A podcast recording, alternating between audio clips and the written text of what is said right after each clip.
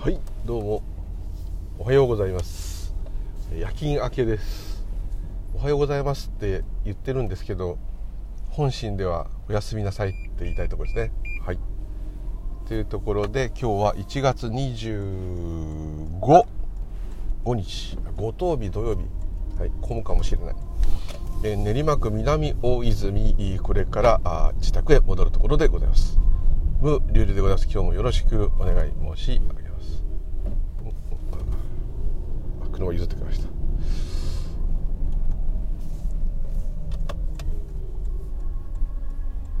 はい住宅地なんですけどね。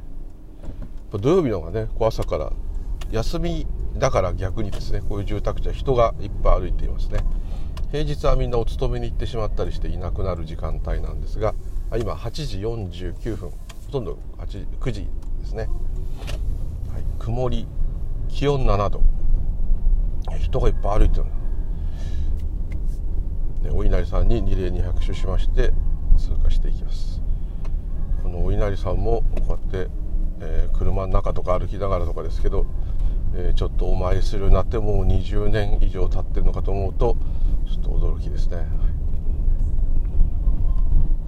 はい、夜勤が昔はもう毎週多いと週2だったんですが今は月に1回なので逆に応えるっていうかですね。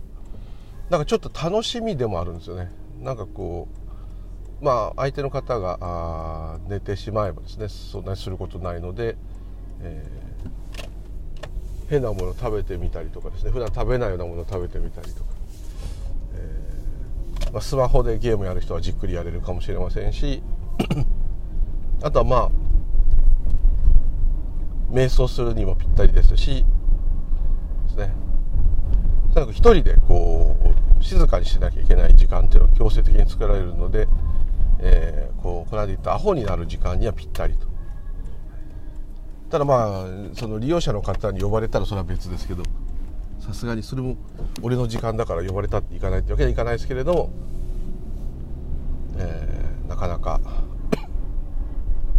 面白いという不思議な時間ですね。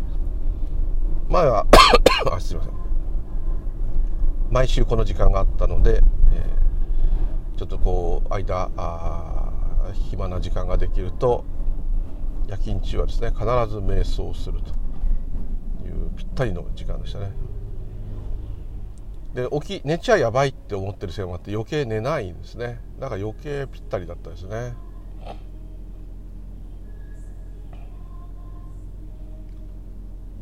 うん。もう5年以上前になっちゃうんですかね。その不思議な体験をした時もずっと夜勤とあとはこう集中しなきゃいけない長い時間の仕事がある時でしたね。やっぱそれが効いてんのかなと。効いてたのかもしれませんね。そういうラッキーがあったのかもしれませんね。はい。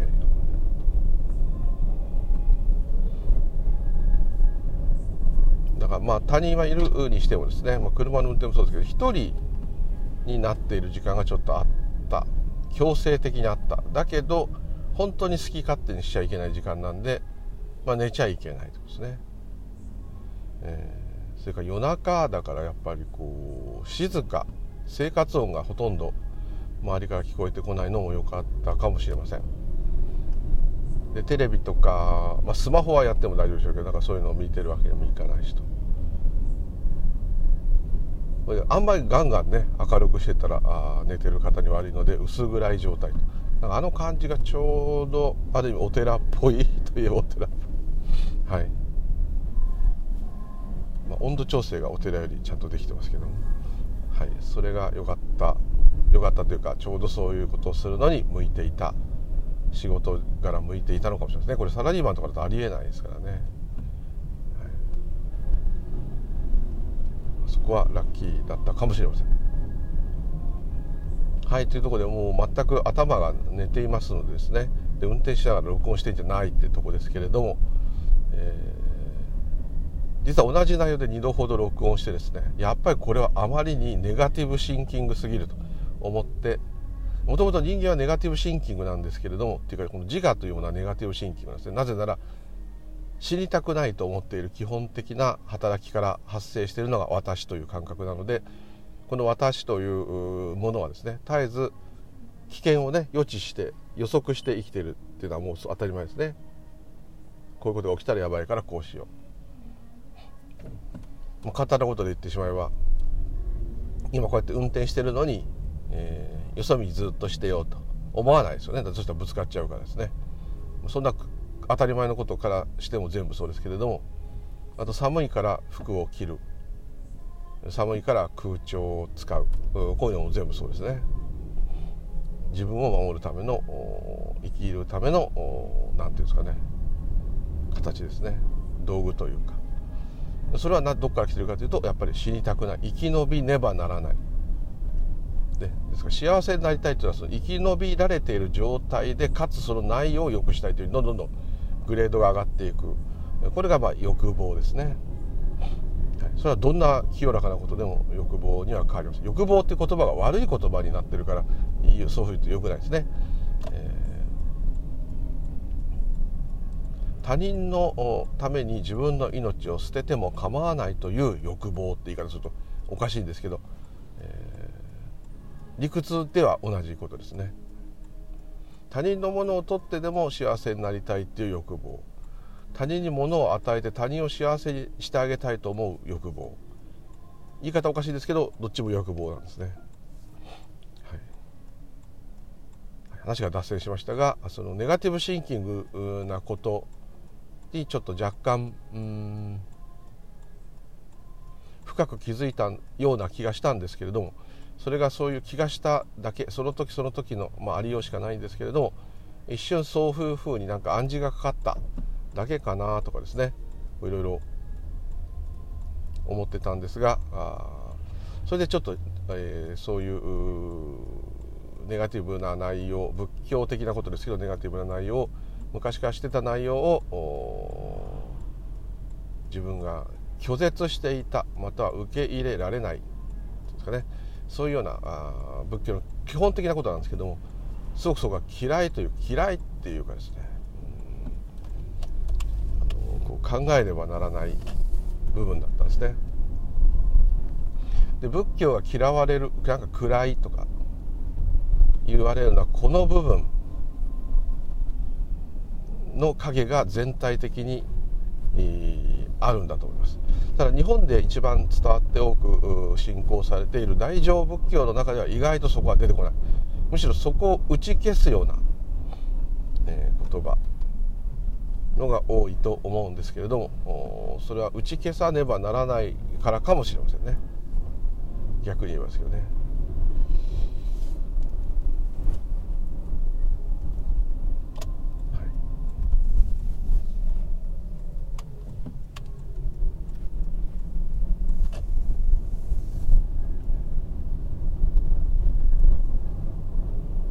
えー、それがまあ当たり前のことはね。こんなもったいぶって言うと何だっていうことですけど。ただ仏教ではそれをすごい基本的に言うんですけれども言ってたんですけれどもって言った方がいいのかな。大乗仏教ではあんまり言わない。それは辛く悲しい状態の人には言いづらい。もしかしたら逆に辛く悲しい状態の人の方が向いている。言葉なのかもしれないですね。これなんか微妙な言葉なんですけどね。どういうことかっていうとまあ一つで言えばですねこの世の中で起きることこの私というものが認識するいろんな楽しみ悲しみ感動喜び辛いことも全部含めてですね。その中で要するにこの世でですねこの世でっていうこの世っていうのはこの私が認識している世界でどんなに幸せを探しても幸せや本当の幸せ本当の楽を得ることはないということですね。これはもうあのご存知でどっかで聞いたことあると思うんですね仏教で言いますね。この世でどんな欲望を達成してもどんなにね人がすごいということを成し遂げてもですね絶対に幸せになることはないと、まあ、その時一瞬はねそういう気持ちがなったりするかもしれないけどとってますね。これはもう家族愛についてまで言いますね。これはなかなかねすごいですよ。だってお釈迦様が一番の問題は奥さんと子供がいることだって言うんですけどね。これ女性側っていうか一般的に言えば子供作っておいてなんだお前はっていうふうにね言う方大勢います仏教でブッダは本当は悪人だと。いう方は結構いますね。普通の一般のシャバの感覚から言ったらねそういうものがいてしかも王子にならなきゃいけないようなお家に生まれたのにもうね王子になるならないはともかくとしてですね家族まで捨ててですね勝手に出てっちゃうと。それでよく昔の絵に残ってあの残されてますね。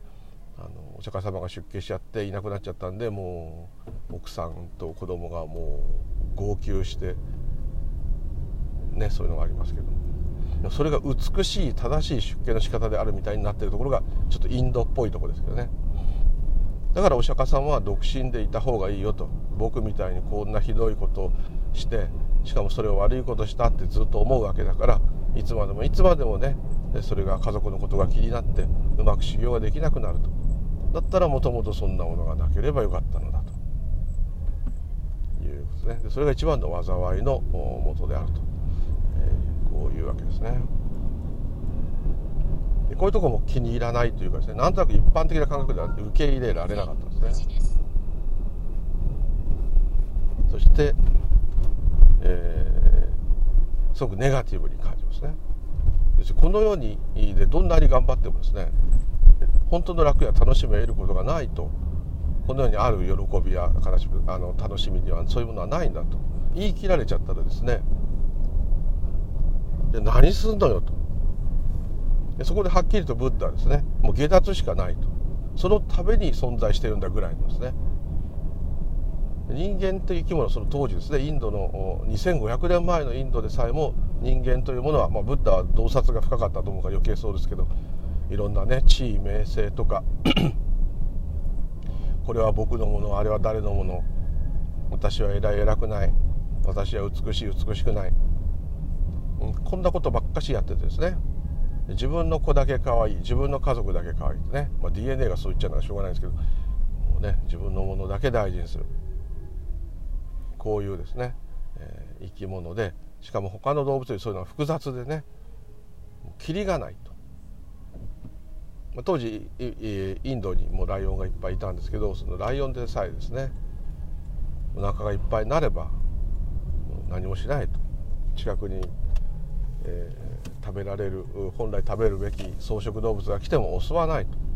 人間はねもうそれでも全部倒しちゃうと。根こそぎやっつけちゃうと、え、こういう生き物であるからだからこそですねその欲望というものがはっきり分かる。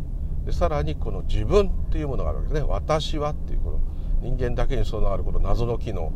この私というものがあるから私がいる時といない時の差異が分かる。ですね。それが分かるっていうことはですねまあ悟れる。下脱できるということですね。そういうシステムを持っている考え方の世界と頭の中の世界と事実と。そのように分かると。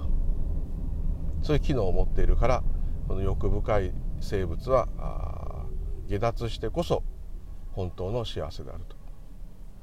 まあ、極端に言えばそれ以外長所が一つもないという生き物に見えるというですね。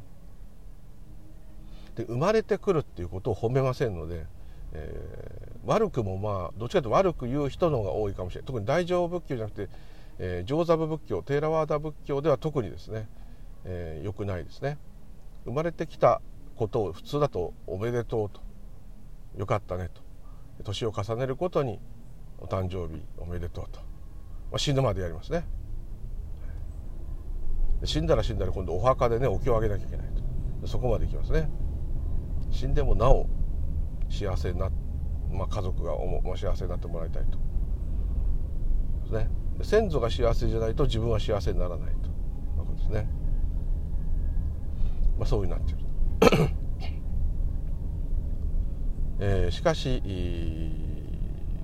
お釈迦様はですねそうは言ってないですね。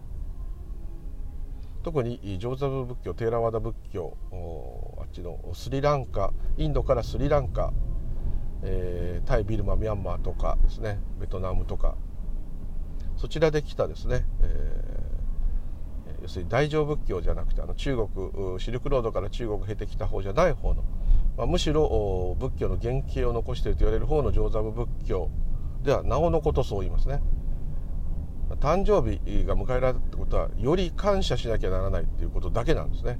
だってより多くの生き物を犠牲にしてこの私という本来ない自我が喜んでいるわけですからそこに対してですね非常に、まあ、もう申し訳ありませんぐらいちょっと太宰治みたいですね。生まれてすいませんみたいな、まあ、こういう感じ。ものすごいネガティブですね。あの有名なアルブ・ボンレス・マナサーラさんですね。あのご存知の方多いと思いますけれども一番本を書いている仏教者の一人と言ってもですね。あの方があのスリランカの方ですけど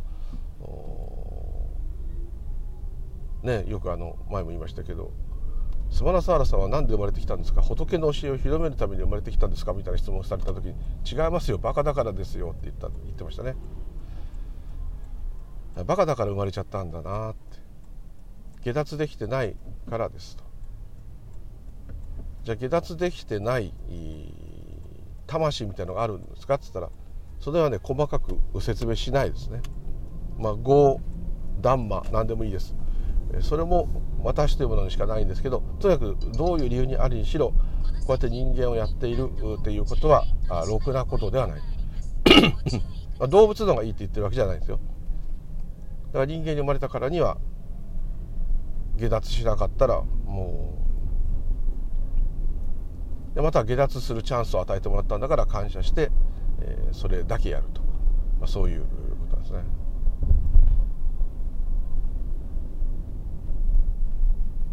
でこれはですね取り方を間違うとただ悲しい話をしてるみたいになるんですけれども、えー、それを超越してるんですねそういう人たち。本当にそれが分かってるか私なんかじゃ分からないのでそれを受け入れられないんですけれども。でもまあうん3日4日ぐらい前ですかね。ちょっとどうしてもですねそれを受け入れないとならないというかいう気持ちがなぜか湧いてきた。なんかこれはもう縁起ですからしょうがないんですけど。別に何かすごいことが起きたわけじゃないのにですね。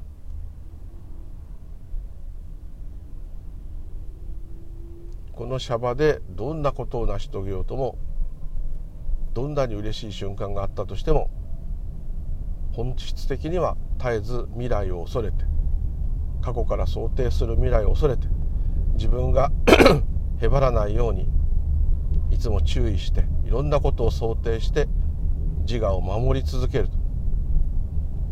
自我を守り続けるイコール自分の大切なものを守り続けると。でも絶対に持ってかれちゃいます全部。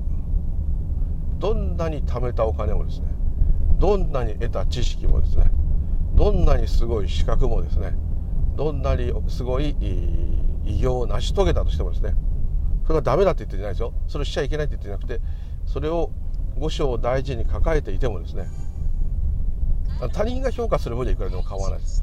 自分がいくらそれを抱えていてもですね全て持ってかれちゃいます。というか消えてしまいます。でこれがすごく以前に増してちょっと深くですね、えー、いやおうなしに思うのが湧いてきたっていうことなんですね。でこれはすごい仏教の根幹なんですけれどもすごくこれを受け入れたくない話ですなんですね。一般的に言えば多分そういう方多いと思うんです。ただですね、そういうものであるということが本当に認識できるとどうなるかと。例えばスリランカでもですねいろんなことが起きていろんな震災とかですねあといろんな津波もすごかったですね。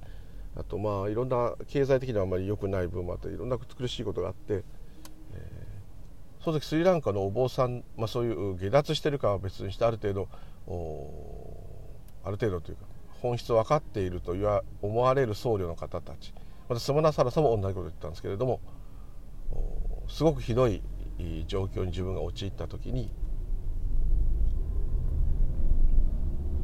その陥ってるは辛いどっか痛すぎるとかねそういうのはもちろんしょうがないんですけれども薬飲むなりなんなりしてでも治療してでもしょうがないんですけれどもそのことで悩む必要はないというわけです。痛みが辛いっていうのはもうそれはどうしようもない。あと人があ身内が亡くなって悲しいとかですね。大事なものを失って悲しいとはもちろんあると思います。その時もこれは僕には絶対できないですけれどもその方たちはもう終わったことなんですねそれは。祈って、えー、家族亡くなった何か大事な方がよみがえるとかですね。それを思うことは尊いんですけれども何かそういうことでずっと執着するっていうのはまさに執着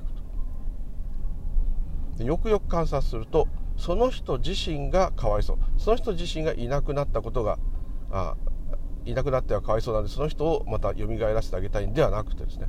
自分がその人がいないと嫌なんですね。私の場合もそうですけど犬が死んだらどうしようっていつも思ってるってロコよく言ってますね。しかし違うんですね。犬がかわいそうなんじゃないんですよね。犬がいなくなった後の自分がかわいそうなんですね。ちょっと悲しいですけどそれがそうだろって言われたらその通りですね。だって死んでしまった犬は犬が死んでしまったら犬は悲しめないですよ。もう死んでしまってるんですから。犬がどうこうないですよ。こっちのことを思って思い出してくれるとかそういうことも、まあ、なかなかないと思うんですね。ところが残された方が要するに私が嫌なんですね。私に起きる嫌なことを起こしたくない。だから愛犬が亡くなっては困ると思ってるわけです。それはもう分かってるんですけれども分かってないんですね。分かってるんだけど分かってない。そうですね。全部あなたが嫌なことは嫌だ。あなたが好きなことはいいことに終始していると。これがそういう大切なものと死に別れるまた大切なものを失う、ね、自宅を失うでも何でもいいです。そういうことも自宅がなくなったから嫌だじゃなくて自宅がなくなることが私が嫌なんですね。だから私がいないと楽になるってちょっと分かるとイメージが湧くと思うんですね。私がいないと楽になるっていうのは私がいない世界っていうのはもし、まあ、認識できないですけどあったとしたらですねそういうものもなくなっちゃうわけですからめちゃくちゃ楽なんです。なんじゃこりゃっていうぐらい。なんだ夢だったのかっていうのはそういうポイントです。ずっとそういういろんな問題一見こう正義のような問題それを全部この私が欲してるわけです。くせ者はまあこの私なんですけど私があるから今のことも理解できるわけです。私がいなかったらもうただただ生きるっていうふうにですね。でただ生きるように生きよって言ってるのはただ生きることができないものに対する人間に対してただ生きなさいと言ってるわけです。動物に対して言う必要はないです植物とかに。木に向かってただ生きなさいって言う必要はないです。ただ生きてますから。だからある意味ニルバーナなわけですね。人間だけです。動物も自然に死を恐れてるように見えますけど死というものがあると思って怯えてんじゃないですよ。身の危険が迫ったら逃げるという本能はありますけれども死ぬという概念はないですから生まれてきたっていう概念もない。ないです。人間だけにあるドラマです。だって犬だって死ぬじゃん。それは人間のドラマで見てるから犬が死んだように見えるんです。バナナが腐っていくのも犬が死ぬのもなんか植物の方がだんだんと朽ちていく。で普段動きませんからまあ伸びたりはしますけど動物の方がいかにも生きてるという感じしますね。で前も同じ話してますけど動物だけじゃないんですね。例えば印刷した紙とかああいうものだって日光に当たってるとねだんだん色が褪せたりしますね。ピラミッドだって修復してなかったらあの形を保てないですね。生き物じゃなくないというものでもですね全部朽ちるというか変化してるわけですね。道路だって定期的に直さなきゃいけないですね。これも変化してますね。今下水道が問題になってますけど上下水道をのパイプをね直さなきゃいけないあれも劣化していく人が死ぬオイルってこと同じことですね。で人にはドラマがあるから死んだっていうふうにこうはっきりとこう見ちゃう癖があるわけです。これをでももっと全体で見たら全部が死んだり生まれたり死んだり生まれたりしたり、えー、いろいろものが年老いたり若が若い者が成長したりってこうあるようにですね。ずっと変化してるだけですね。どっかでこうストンと終わっちゃったっていうのはあるとしたらそれは私が死んだ時に私という宇宙世界認識がバッサリなくなると。いうところが一番ビッグなであって、えー、特定の死っていうものは本当は断定はできないですね。人間を一つ一つ孤立の生き物であると見るからそれが死んだとなるわけですね。もっと広い心でこう見ちゃったらですね例えばそういう失礼な言い方イワシやアジの群れだと思ってですね見ててでクジラがガバーってそれを飲んだとだけど全員飲まれないですよね。何匹かは横横に逃げれて助かりますね。あれがもしかしてこう爆弾が落ちてきた時に助かった人とすればですね、えー、まあ個別な命っていうよりはあんなにいたアジがあちょっと減ったと。クジラに食われて減ったというイメージですね。もうちょっとすごい変な例えですけどイクラとかタラコとかあれ卵ですけどびっしりあれ卵1個ずつあれもこうね何命っていう感じであんま思わないですよね。それと同じようにちょっと視点を変えただけで人間もですね、えー、ここに1億人いるとかってね5000万人消えちゃったとかね5000万人残ったって、まあ、こんな感じで言えば個別の命どころかですねもう大体という感じになっちゃうと思うんですね。そういう考え方でこう変わるので事実はそこにはないとですね。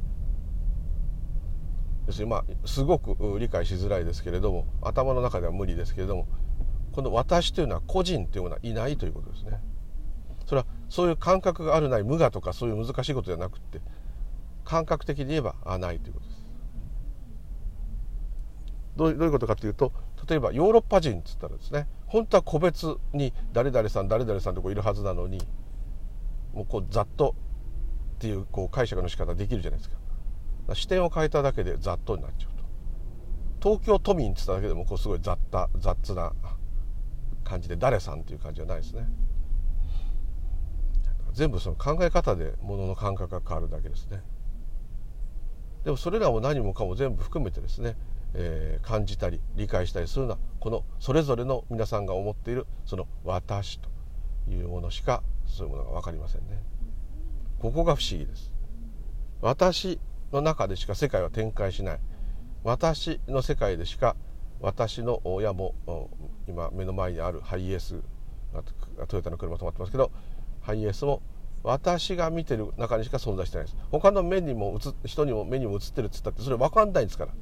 私が分かる世界っていうのはこの私の目で見た世界。私の耳で聞いた世界。私が触れた世界。私の五感六感が認識したものしか世界がないんですね。それ以外の世界があったことは一度もないです。この私にとってです。ちっちゃい時から視力が落ちようが耳が遠くなろうがですね。何かあろうが。この認識するいろんな力。これで見たり聞いたり感じたりしたものしかないと。これすごく不思議に思いませんか？他人もこういうふうに見てるだろうですよ。慣れちゃうとみんな同じものを見てるように見える。それはそれで普通に生きていく分にはいいんですけれども。でも他人がどう見えてるかどう見えてるかっていうのはわからないですね。いつもいつも私の認識の世界しかないという世界ですね。でさっきのそのネガティブシンキングこのように本当の楽しみはないと。どんなに突き詰めていっても本当の楽しみはないと。しかもどんなにすごいものを手に入れたって全部持ってかれちゃうと。これが深く、まあ、嫌なんですけどね。入ってくる。入ってくるんですね。一つがですねこういうことなんこういうことがあるんですね、えー、例えば今運転してるんですけども喋っていますのであといろんなことこういうこと喋んなきゃとかいろいろこう思ってますんで考えに引っ張られてますね。もう考えそのものです。言葉っていうのは考えなので。ですけど本当は今運転してるわけですね。そしたら今まさに運転しているということを認識して、えーまあ、喋ってるっていうのも今本当に起きていることなんで私は運転しながら喋っていますと。こう深く深くというかそそれしかないということなんですけどもあのー、はっとですね。あ自分は今こういう場所を本当にまさに今こう運転してるんだと。いう認識が強くドンって湧く時があるんです。そうすると余計な考えが一切出なくなる。っていうんですかね。瞬間がまあそんな長い瞬間ではないがあるんですね。あ例えば仕事に行っててあ今このお宅でこういう仕事をしているんだ。あ今まさにこのお宅にいるんだ。そのお宅の匂いがする。そのお宅の絨毯の触り心地がある。そのお宅の例えばテーブルがあったテーブルの感触がある。ね、見慣れた場所だと余計意識がなくなっちゃうんですけどもふっとですねあまさに本当にここにいる。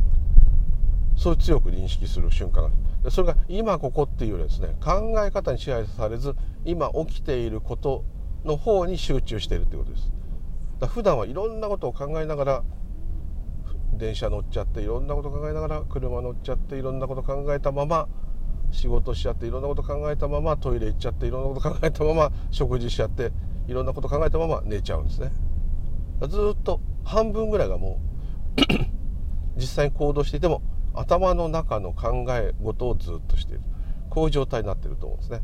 それが一瞬止まるとですね今まさにここで、えー、テーブルを拭いている。今まさにここで、え、何かを食べているこういう味がするとかそういうところにこう集中するああというような感じです。目が覚めるというかああいかんいかん。この家にいたんだとかあ自分は今何でしょう車椅子をしてたんだとか。いろんなことでああってなってずっと考えてるとちゃんと一日終わるんだけども実感が足りないっていうんですかね。なんとなく終わっちゃう。でさらにこれが分かるとですね同時にさっき言ったちょっと私にとって悲しい部分でもあるんですけど起きたことが実は消えてしまうっていうことがはっきりしてくるようになります。でこれは数年ちょっとそういうのが続いててだんだんだんだんそれが強くなってきてる。で、えー、ちょっとそのこの世で手に入れられるものはないと。どんなに欲望と力を駆使して集めても消えてしまうと。いうところを嫌おうなしですね。なんとなく思うのはもうたわいもないことです。例えばですね。こういうこと皆さんあると思うんですけどもあさってはどこどこへ行こうと、まあ、買い物でもいい。楽しいことでもいいですよ。あさってはどこどこへ行くから楽しみだ。誰でもあります。そのために、えー、今日明日仕事頑張ればあさっては楽しいと、まあ、お休みでもいいですね。そう思ってると思います。そうするとそれを想像してるうちはまだ未来ですからそのお休みの日は来ていない。でやがて、えー、見事にそのお休みの日が来て予定通りの場所へお出かけできた。で、まあ、目的のものをね買ったりすれば購入できた。楽しい。とこうなるんですけども。前はそのままそれでただ済んでああ楽しい休みに物を買目的のものを購入できたなと、まあ、こういう感じだったんですけどけれども、えー、最近はですねあ今未来を想像していると。だ気づくわけですね。大したことじゃないですよ。気づくなんて言って偉そうなんですけど大したことああさってのことをやっぱ想像するんだ。楽しみなんだなって客観的なんですどっか。いいじゃない？楽しみでってね。いちいち。そんなこと言わなくていいのに。そういうことがなんか思う。でその時思うんですね。ああ未来だと思ってるけど気が付くとまさに今あその未来を想像して、まあ、渋々仕事をしてる状態でもこの渋々の仕事は全部消えちゃってあっという間にその未来の日もやってきてでその日をあその日になったなと深く実感しないとですねあっという間に何事もなかったようになると。はい、でこれで何が分かるかというとですね 先に楽しみを設定しておく別にいいんですよ、えー、未来に楽しみを設定しておいてそれに向かって何、え、今を我慢するという感じで過ごす。でこういうことを無意識にずっとやっていたんですね。もう子供の時からっていうかある程度経ってから「わいこの日はどこどこへ買い物かなんか買っておもちゃ買ってもらえても何でも楽しみだ、えこの日は誕生日だ」あと子供の時はもうちょっと早い長いスパンでね。夏休みにはここ行こう、ね、冬休みにはこうしよう。お正月にはお年玉でこれ買おうとかね。クリスマスだこうだとか。お広いスパンで思ってそれを願ってただ子供は意外とその日その日でズバズバ切れるんでいいですけどある程度経ってくるとさらにそれそれが本当に現実化してきて。楽しみにする日々を絶えず思いながら今を我慢するという時間を過ごしていくと。大人になるとさらにですねもっとシンプルにあ早く休みにならないかな。ゆっくり寝たいなでもいいですね。ああやっと休みになったゆっくり寝れるぜと思ったらまたサザエさん症候群でまた月曜日が来ちゃうと。これ繰り返してるとですねあのこの世が幸せ幸せはないという以前の問題としてですねそうやってるうちにですね仕事もできないような体になっちゃいますね年取って。定年退職してね健康であっても定年退職しちゃうかもしれないし分かんないですけど、ね、老後の楽しみを見つけましょうとかいろいろ言う間もなくですね何曜日にこれしよう？今度はこうなるだろう。今度はこうなるだろうでやがていつかですねその思い通りにならなくなりますね。このこの肉体の方はいかれちゃいますから頭もいかれちゃうかもしれないし。でそこまでそうやって生きてきちゃったらもったいないですね。結局楽しみ先にある楽しみをずっと追いかけて今を我慢するっていう日々。で楽しみが来たらちょっと味わったらまた我慢する日々ってこういうことですね。でこれを繰り返してて繰り返せてるうちはまだいいかもしれないけどそれも繰り返せなくなるかもしれない。ですね。でどんなその楽しい日々も全部消えてしまう。逆に苦しい日も消えてしまう。ことごとく消えてまた次また次ってなる。そのうちに G エンドが来てしまう。これではあまりにですね達成してるようで達成してないんですねこれがまるで輪廻みたいですね。ちょっと怖いと思ったわけです。でそれはそのさっき言いました通り仕事をしてる最中にあまさに今仕事をしてるんだと思うことによってですねそれは嫌な仕事だとしてもですねしぶしぶですね今嫌だけどこれかと辛いな疲れたなと思いながらもそれまあ認めるわけです。今こういうことしている。まさに嫌だけど辛いけどこれしているとあと何時間もこれやんなきゃいけないと。冗談じゃないなと思いながらも、まあ、しぶしぶやってるとします。しぶしぶやってるってことをしっかりしっかり認めるです。苦しみは変わんないですよ。だってやることがなそれで終わるわけじゃないですから。だけどまあ向き合うっていうのかな。嫌ですけど。そうすると逆にその場にしっかり楽になるわけじゃないですよ。ただその場にしっかりと嫌だけど記憶に刻まれるというかですね。本当にこの嫌な仕事をまさにしています。すごい嫌ですけどそれをじっくりこう体感します。そうすると逆にですねそれが終わった時にそれが消えたとはっきり分かるんです。普通の人もああやっと終わったよこの仕事嫌だったつまんなかったってなりますけどそこがもうバッサリとはっきりと明確に切れる。で楽しみが来たらですね楽しみも消えちゃうわけですからよくありますよね。わあこんな楽しい日。もうあと何時間しかない。もっとあればいいのに。ってね。あと幸せすぎて怖いとかね。幸せの後には苦しみがやってくるとかどっかで思ってたりですね。いろんなことあるんですけれども。これを繰り返してるともったいないんですけどただですねどれも楽しい時も苦しい時もしぶしぶでもいい。強く自覚するとですねはっきりとそれが消えてしまうことが逆に分かるんですね。そうすると楽しいことも苦しいこともどっちもですね消えてしまう。ね。昔禅のお坊さんがですねすごい重病の人に言ったんですね。もうこのままね苦しい病気のままで俺はどうなんだろうって。大丈夫だよ。死んだら治るよって。励ましたんですね。そしたら普通はぶっ飛ばされちゃうようなことなんですけどその患者さんがですねそのお坊さんに、えー、いいこと聞いた。そっか」っつって「死ねって言ってんじゃないよ」と。もちろん治って蘇ったらそれがいいんだけどもしダメでもさ最悪その今の苦しさはなくなるよと。だから大丈夫ってこう言ったんですね。でその方は亡くなったらしいんですけれども。だいぶそれから楽になって本当にいいことを言ってもらったって。ご本人はおっしゃってたそうですね。それうまくいくかいかないかまあ別ですけど。本当に辛いとねそういうすごいもう最後のトークっていう感じですけど、はい、それはやっぱその全能坊さんその人はもうすごい有名な方ですけどだってもうどんなものも消えちゃうんだもん。だからそれに思いを入れて執着して頑張ったって虚しいぜというわけです。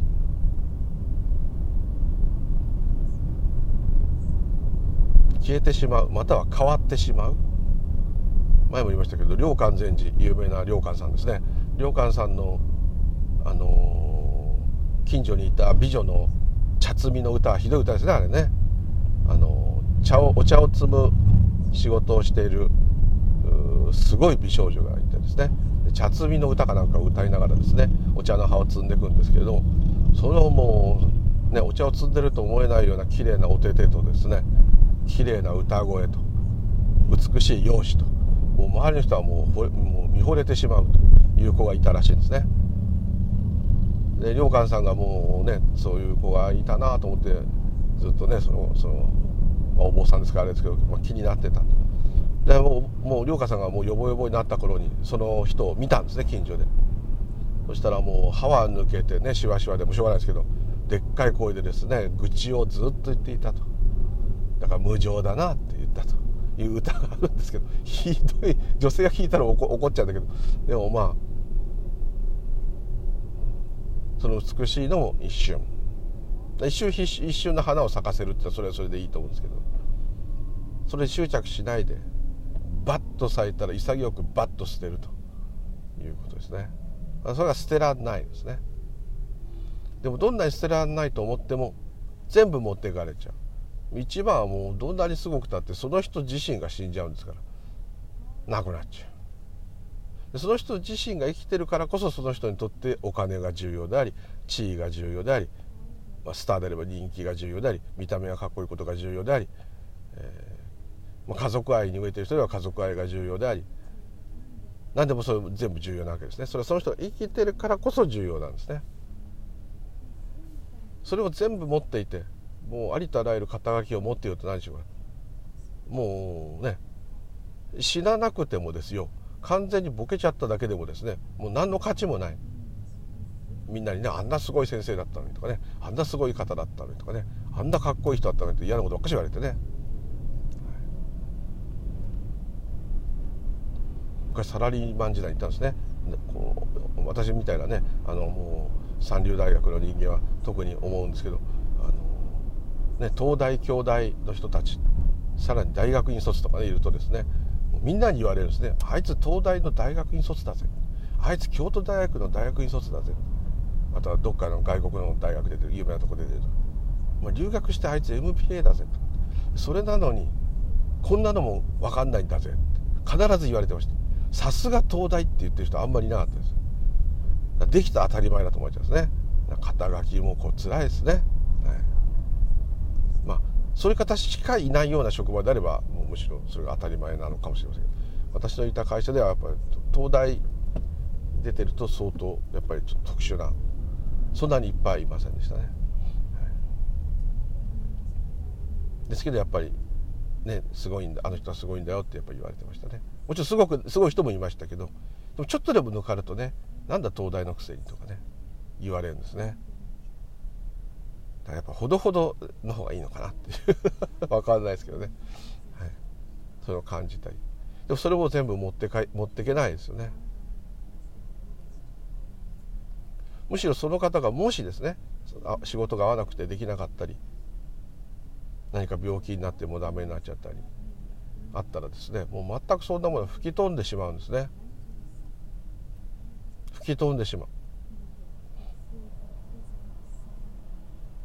である方ちょっと知っててですね、まあ、すごい優秀な方あ優秀な肩書きの方なんですけど、まあ、ちょっとご病気もあったりでですね、えー、まあそういう実力が出せなくなっちゃったんですね。それでもその方はですねもうずっとひたすら自分はまあ言い方失礼ですけどインテリであるという姿勢を貫き続けてですねこう言葉遣いもわざとですね難しい言葉を使うんですね。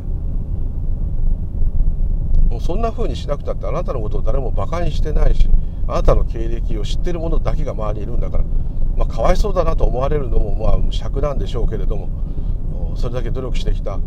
結果がこれでは許せないでしょうけれどもすごく息苦しくさせ自分で自分をさせてしまっているというように見えましたね。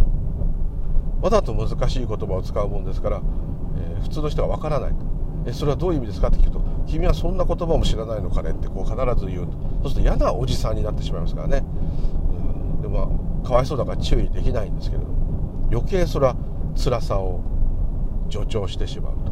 いう方もいてだからやっぱり執着っていうのは私も死ぬほどいろんなものにしていますけれどもあのそれがまあ自我の特性ですけれども怖いですね。そういうものを手放して軽々と生きられることに執着した方がまだいいかもしれませんね。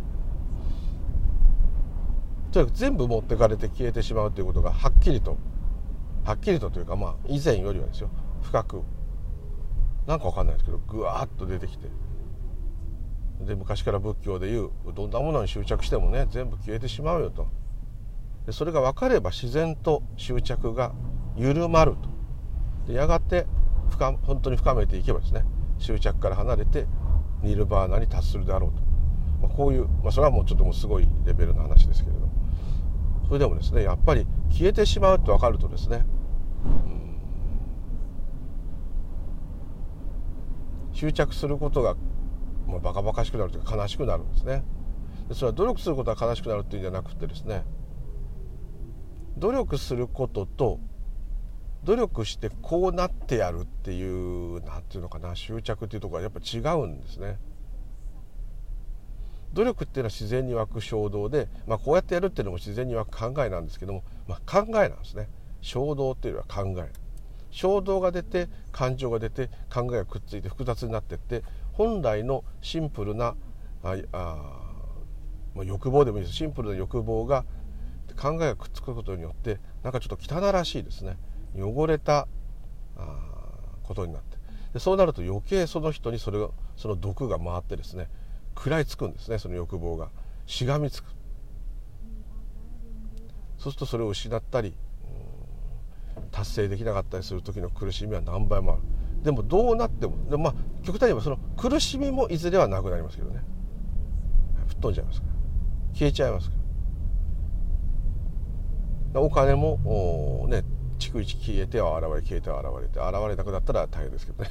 まあそれはありますけど。前も言う通りこの大事にしてるつもりの自動車も全部どんどん古くなるし。それから新しいの買う時はまた嬉しいとかねそれあるかもしれませんけど。買えればですけどね。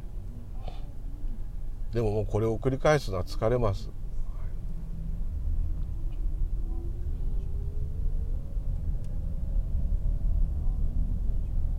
どんなに大事にしてるものも本当に消えちゃう。で一番はね体験がそうなんです。さっき言ったまさにこの場所に今私はいるんだっていうのが深くなるとその体験が印象がしっかりとあるもんですから消えたってことがはっきりと分かるわけです。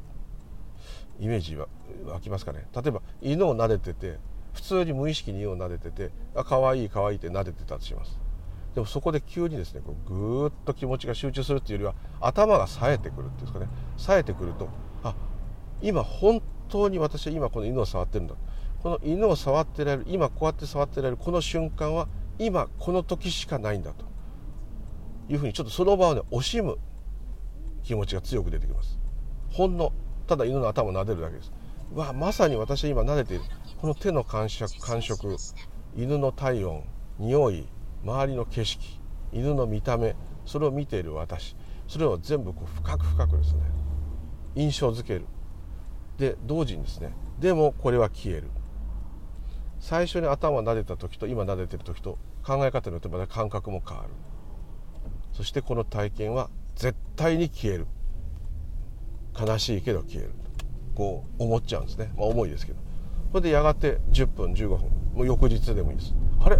さっき犬撫でて自分はあんなに深く犬を撫でている感触を味わっていたのにないな。とどこ行っちゃったんだろうあの犬を触ってた瞬間は。ないじゃないかと。またあの感触が現れたらいいな。こう思うわけです。食事なんてそうです。お腹に入ってるから余計こうつながってるように感じちゃうんですけれども昨日何食べたっけって思い出しますね。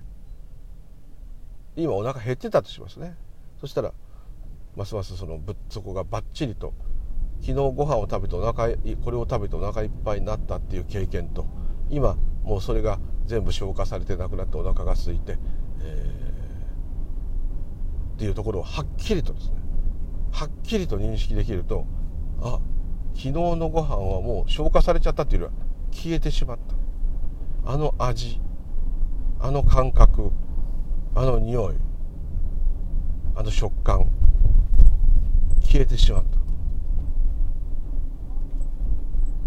た、はい、でそれがそういういろんな細かい体験をこう繰り返していくことによってですねその時その時の瞬間瞬間だけを印象づける。でも絶対に消えるっていうことがことが嫌おなしにこう理解させられちゃう。強制的に。でこれはそういうことを知ろうと思って修行と思ってなんか修行っていうかそういうなんかワークとしてやってたわけじゃないです。もう無意識にやってたんです。ああこの瞬間は消えちゃうんだ。だったらば今もこれ全力でこれを味わうぞ。消えちゃうんだ。味わえるのはこの瞬間しかない。触れるのはこの瞬間しかない。そして見事に消えます。そうすると後で消えた。で消えたって言っている今のこの瞬間今この車乗ってるこの瞬間これも後で消えます。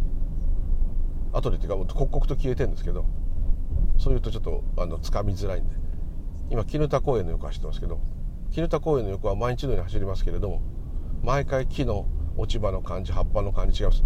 今日なんか芝を刈られているので全く青々と綺麗に整備されています。昨日と全然違います。多分土日なので土曜の人が来る前に整備したんだと思います。というふうにですね。この公園も刻々と変わってる。こんなとこにススキ生えてなかったのにと思う生えてますね今。このようにですね。でもこのススキが生えてるというのも今はそれが分かってるんですけど今見てますまさにススキを見てます。見えます。これ今です。今ですって本当の今じゃないけど認識できる一番新しい状態。ああ今ちょっとススキのところで車が止まっています。このススキが私が車で去った後もここに生えていると思うことはできますけどあ今ススキがもう見えなくなりました。はい。私の感覚の中から完全にもう思い出になっています。今バックしたらそのススキがあるかもしれません。でもそのバックして本当にススキを見るまでススキがありますとは言い切れません。今の瞬間誰かが踏んづけたり買ったかもしれない引きちぎったかもしれない、まあ、そんなのは珍しいでしょうけれども無理やりですけれどもそのようにですね認識できてないものはないですから私の犬はこの夜勤の間はない。で多分みんなそれ分かってるんです本当は。消えちゃうってことだから物を惜しむ。変化するっていうよりは消えちゃうことも分かってるわけです。子供の写真を撮る赤ちゃんの時のビデオをいっぱい撮る。案外見ないかもしれないけど撮る。それはその時が今だけだってことが分かってるからです。変化してって大人になっちゃうっていうのもあるけれどもその時のその子供っていうのはその瞬間しかない。よく写真カメラ昔言いますね。瞬間を捉えるって言いますよね。でも捉えたのは写真ですから思い出思い出として撮っとくのはいいけれども本当にその時をもう一回作ることはできません。ですよね。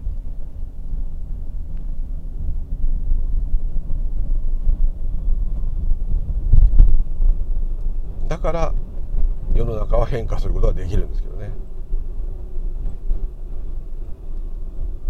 消えますよね。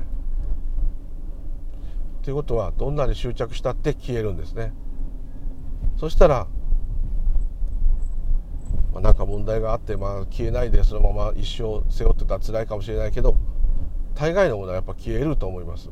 いつかは、まあ、最悪自分がいなくなれば消えます。自分がいなくなればっていうのはですね自分が生きていようが生きていまいが自分がいない時は消えてます。消えてしまうんだと。そういう性質なんだと。そういう、まあ、科学的な意味です。性質を持っているのがこの世界なんだと。考え体験なんだと。思えばですね。少し楽になる。と思います。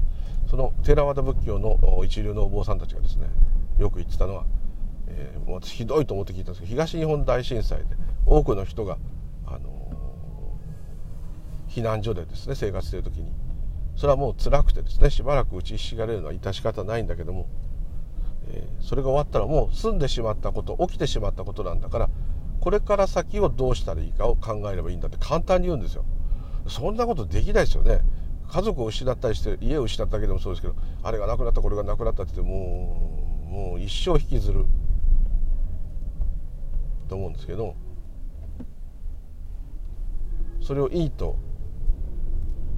いいとしないっていうか余計苦しみが増すだけじゃないですかと。だそのお坊さんたちはこんなに苦しいんです何とかしてくださいと言われればですねもう済んでしまったことなんだから忘れて例えば避難所であれば普段仲良くなれなかった人とも仲良くなれるかもしれない、まあ喧嘩になっちゃうこともあるかもしれないけどあとね前から知ってた近所の方とゆっくり話せるかもしれない。それによって信仰は深まるかもしれない。あと仕事とかそういうのもちょっといけないから家族が長く一緒にいられるかもしれない。生き残った方で言えばですよ。ね。そういう楽しい場だと思ってみんなで歌を歌って踊ったりとかですね、えー、すればいいのにってこう簡単に言うわけです。避難所で楽しさを探せって言うんですかっていうか。だってくよくよして何か変わるんならいくらでもくよくよしていただいて結構ですと。ですね。現れたものは消えるんだ。必ず死ぬんだっていうところが深く認識できていないからだと。簡単に言うんですけれども、まあ、その通りかもしれませんけれども。ちょっと堅気には無理ですね。すごくその時にやっぱいくらなんでも失礼だよと。思ったんですけども。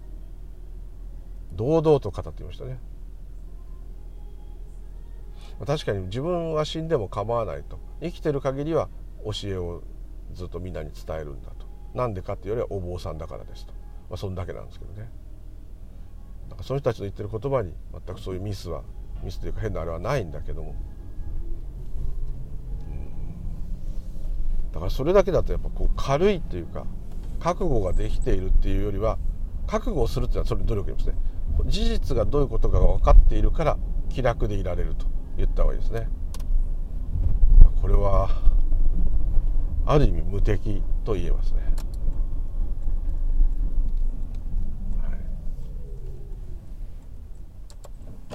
どういうことか分かってるということですね。深く分かって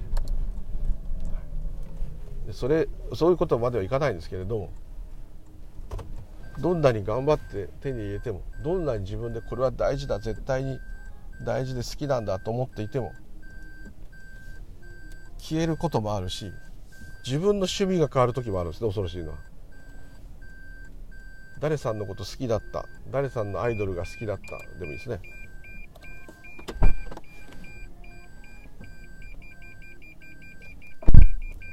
それも刻々と変わって今度はこの人にしようとか今度誰々のファンになったとか。でもいいですね簡単なことで言えば。前はこれを集めてたんだけど今は違うんだ集めてないんで全部売っちゃってこれにしたんだとかね。子供の時なんてちょっとしたこんなね変なカードとかそんなものが死ぬほど大事だった。ちょ取られたら死んじゃうと本当に思うぐらい大事だった。ところがねそんなものはどうでもよく、まあ、今売ったら高く売れるとかそういうのはあるかもしれないですけど。それから何ですかねあの自分の趣味で集めてるものもそうですし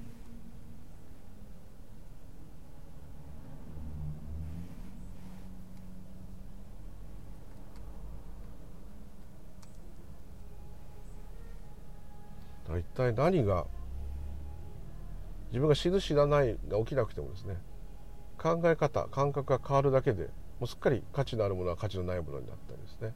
あんなに大事にしてたのにもういらなくなっちゃったりですね。人間だってそうですね。あんなに大好きだった人と結婚したのに殺す場合もありますからね。